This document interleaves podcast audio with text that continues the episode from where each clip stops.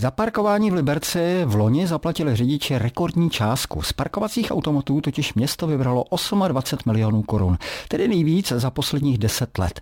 Kam vybrané peníze budou směřovat a zda ceny parkovného v krajské metropoli zůstanou pro letošek na stejné úrovni, přišla z naší zpravodajské redakce povědět Jana Pavlíčková. Dobré ráno, víte, Jana. Dobré ráno.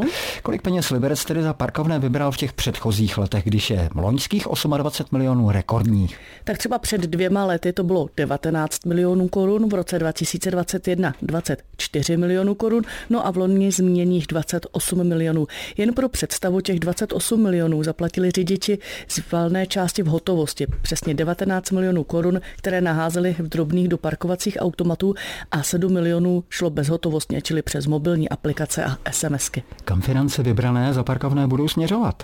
Tak město se je zpravidla snaží vrátit do dopravy, respektive do budování a úpravy nových parkovacích míst.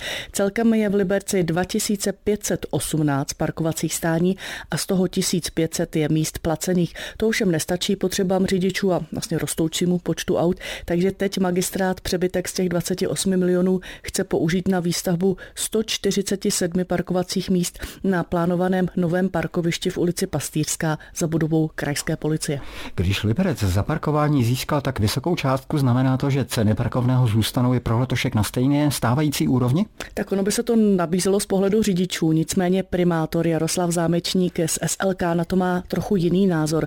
Podle něj není vyloučené, že se v Liberci ceny parkového, parkovného zvýší, respektive, že se upraví tak, aby to veřejnost motivovalo víc využívat městskou hromadnou dopravu, než jezdit po městě autem.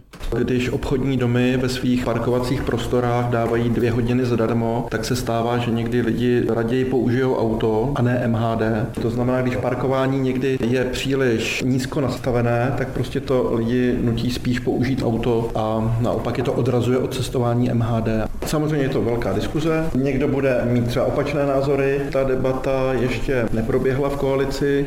Co tedy primátor v tomto ohledu navrhuje?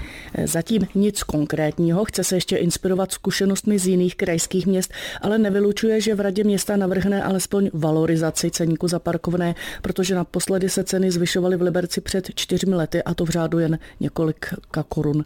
O výběru a cenách parkovného v krajské metropoli jsme mluvili s Janou Pavlíčkovou. Na další informace si budeme muset ještě počkat do budoucna. Jenom díky za ty stávající a naslyšenou hezký naslyšenou den. Hezký den. Také na Liberecku máme své reportéry.